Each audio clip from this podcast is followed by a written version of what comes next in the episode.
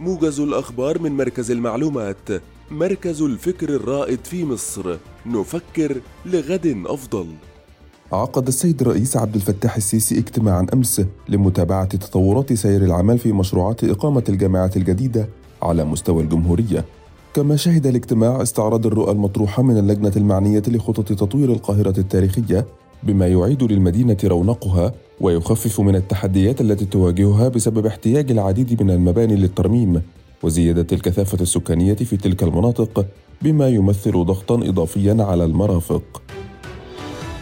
قام الدكتور مصطفى مدبولي رئيس مجلس الوزراء بجولة تفقدية أمس بمشروع للإنتاج الحيواني بالعملية بالإسكندرية والإنتاج الزراعي بالنبارية بالبحيرة، وأكد رئيس الوزراء أن هذه الزيارة تستهدف متابعة المشروعات في مجال توسيع الرقعة الزراعية وتنمية الثروة الحيوانية للتعرف على احتياجاتها وتوفير فرص النمو لها، لكونها ترتبط باستثمار الإمكانات الوطنية وتنمية الموارد لتوفير احتياجات السوق المحلية والتصدير للخارج دعماً للاقتصاد.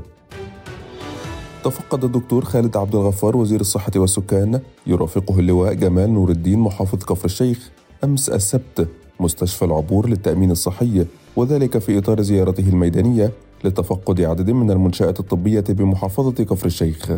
وقال الدكتور حسام عبد الغفار المتحدث الرسمي لوزارة الصحة والسكان إن الوزير اطلع على أعمال فرع هيئة التأمين الصحي بمحافظة كفر الشيخ والمنشآت التابعة للفرع، والذي يضم ثلاثة مناطق طبية وعشرة عيادات للقوى العاملة وعيادة للطلاب وعيادة شرطة ولجنة طبية وخمسة مراكز لخدمة العملاء. كما تابع الوزير آلية العمل بين منشآت التأمين الصحي والجهات المتعاقدة التابعة لمختلف الجهات داخل المحافظة. خلال زيارتها للولايات المتحدة الأمريكية، عقدت الدكتورة رانيا المشاط وزيرة التعاون الدولي ومحافظ مصر لدى مجموعة البنك الدولي جلسة مباحثات ثنائية مع السيد أجاي بانجا رئيس مجموعة البنك الدولي، وذلك في إطار العلاقات الثنائية والتطور المستمر للعمل المشترك بين مصر والبنك الدولي.